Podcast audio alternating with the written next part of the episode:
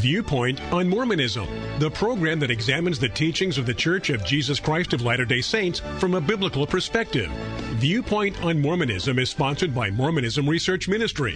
Since 1979, Mormonism Research Ministry has been dedicated to equipping the body of Christ with answers regarding the Christian faith in a manner that expresses gentleness and respect. And now, your host for today's Viewpoint on Mormonism.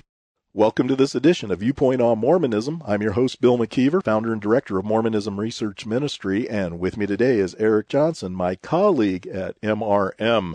In the summer of 2022, Eric, myself, and a good friend of ours, Trevor Wolf, visited a number of historical sites in Illinois, Ohio, and New York that are very special to members of the Church of Jesus Christ of Latter day Saints. Primarily, these were Nauvoo, Illinois, Kirtland, Ohio, and Palmyra, New York. And the reason why we wanted to see these sites was to hear for ourselves what tour guides are saying about these different places and how it relates to their history. It was quite eye opening because not only did we learn some new things, but sometimes you don't only learn from what you hear, but you learn a lot from what you don't hear.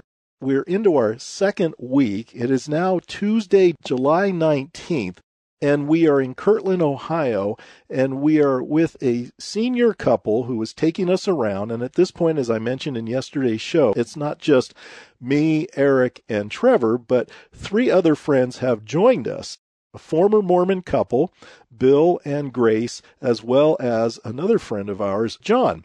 So there's six of us, and we're the only ones being escorted by this senior couple. And we're down near the Newel K. Whitney store, which is down the street from the Kirtland Temple. And of course, what is a big deal about this is this is where the School of the Prophets was held. And we are sitting in the room where this school of the prophets took place. It's not a very large room at all, but our tour guide told us that we must take off our hats. So this uh, obviously is very special to them. And we complied. And so he starts to tell us about the significance of this room. And of course, one of the major revelations that took place at this time was the word of wisdom revelation. Now, in yesterday's show, I explain that many times when you read about the word of wisdom, you're not always given the historical background as to how the word of wisdom came about. Many times it gives complete credit to Joseph Smith. Sometimes it does mention a suggestion given by Emma Smith, Joseph Smith's wife. But to give you more details, we read from a book that was written by Linda King Newell and Valeen Tippett Avery titled Mormon Enigma, Emma Hale Smith. Now, some might take their account not so seriously and say, well, that was just their opinion. But I want to read for you from a church manual showing that what is in this church manual says very much the same of what I read in yesterday's show from that book, Mormon Enigma. And it cites Brigham Young. This is a manual called Doctrine and Covenants Student Manual, Religion 324 325. It was published in 2001, where it states under historical background quoting Brigham Young, that the first school of the prophets was held in a small room situated over the prophet Joseph's kitchen in a house which belonged to Bishop Whitney. Now, later, the Smiths would get their own home across the street and up the hill a ways, but right now they are living in Newel K. Whitney's store. Brigham Young goes on to talk about the fact that when the men came to that place, that they would assemble together in this room after breakfast, and the first thing they did was to light their pipes and while smoking talk about the great things of the kingdom and spit all over the room, and as soon as the pipe was out of their mouths, a large chew of tobacco would then be taken. Often, when the prophet entered the room to give the school instructions, he would find himself in a cloud of tobacco smoke. Now, page 206 of this manual goes on to say this and the complaints of his wife at having to clean so filthy a floor made the prophet think upon the matter, and he inquired of the Lord relating to the conduct of the elders in using tobacco, and the revelation known as the word of wisdom was the result of his inquiry.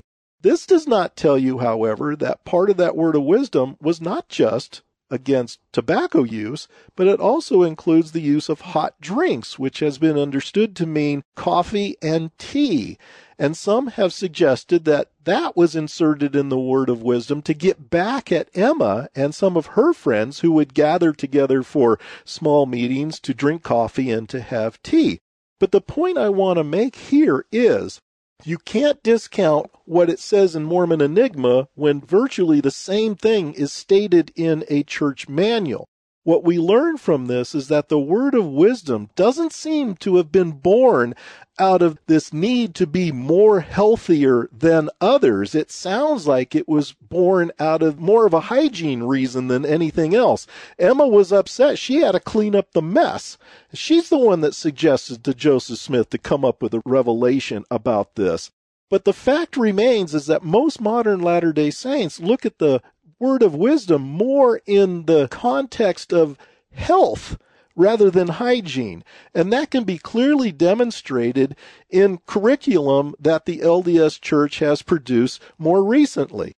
In the October 31st through November 6th curriculum for Come Follow Me, they cover Daniel chapters 1 through 6, and you can see our review if you go to mrm.org slash come follow me with hyphens between come follow and me. And so under the section for Daniel chapters 1 and 2, this is what it says. As you read Daniel 1 and 2 together, you could look for the blessings that Daniel and his friends received by abstaining from eating the king's meat and wine you could compare those blessings to the Lord's promises to us as we keep his commandments, such as the word of wisdom. See Doctrine and Covenants, section 89. How has the Lord blessed us for living the word of wisdom. Do you see what they, they just did, Bill? They took what Daniel and his friends did by not eating from the king's table, which was the meat and wine, and they likened it to the word of wisdom, showing how healthy it would be to not participate in the things that the word of wisdom says you're not supposed to be involved with. Meat and wine are certainly talked about in the word of wisdom, but this was a 10 day trial by Daniel and his friends. This was not something that the Bible is saying everybody needs to do all the time to be able to be more healthy. I think you're absolutely right. What the curriculum writers have done is they've taken an example in the Old Testament and they've taken a, a leap and trying to compare that to what Latter day Saints are doing today.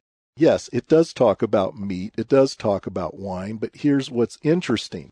When it talks about meat, it says in section 89 of the Doctrine and Covenants where this word of wisdom is found. It says that Flesh also of beast and fowls of the air I, the Lord, have ordained for the use of man with thanksgiving. Nevertheless, they are to be used sparingly. Sparingly. The reference that you cite from Daniel, they're not eating meat at all. Right. Not at all. So there's really no comparison there. But if you were to go back to section 49 in the Doctrine and Covenants, and I might mention that this revelation, according to the heading, was given at Kirtland, Ohio, the same place as where the revelation regarding the word of wisdom is supposedly given. This is dated March 1831, although in parentheses it says some historical sources give the date of this revelation as May 1831. Doesn't matter whether it's March or, or May. But in verse 19, what does it say? For behold, the beasts of the field and the fowls of the air, and that which cometh of the earth, is ordained for the use of man, for food and for raiment, and that he might have in abundance. They might have in abundance. Now that's very different than what we read in verse 12 of section 89, even though both of these verses start off the same. Verse 19 says, For behold, the beasts of the field and the fowls of the air. Verse 12 in section 89, yea, flesh also of beast and of fowls of the air. But they give two different instructions. One says that they can be eaten in abundance. The other says that they must be used sparingly. So it seems like within the time the one revelation was given in, in section 49 to where the other revelation is given in section 89, God finds out information he didn't know earlier? He has a course correction here? And why? Why would he do that? And that's a great question. And then in D&C 4919, would have nothing to do with Daniel 1 and 2 because here it's saying you should have it in abundance and eat as much meat as you want, whereas in Daniel chapters 1 and 2, they stopped eating the meat. But the main point of all this is the reason it came about. It did not come about for health reasons. It came about because of hygiene reasons.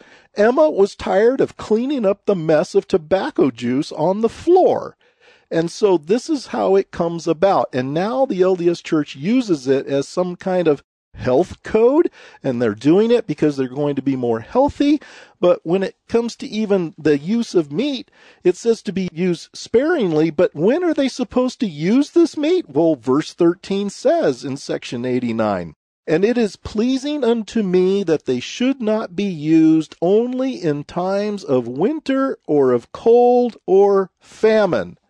So you would think that perhaps during the summer months they shouldn't be eating meat at all because they're only supposed to use it sparingly in times of winter or of cold or famine. And of course, that raises the question how much meat do you find during a time of famine? I would think that meat would be long gone when you finally come to the point where you declare you're actually in a famine. It's clear that God doesn't seem to have the same message just within a period of less than two years. If it was March 1831 and this is February of 1833, you're talking about two years. If Section 49 was in May, that's even less than two years.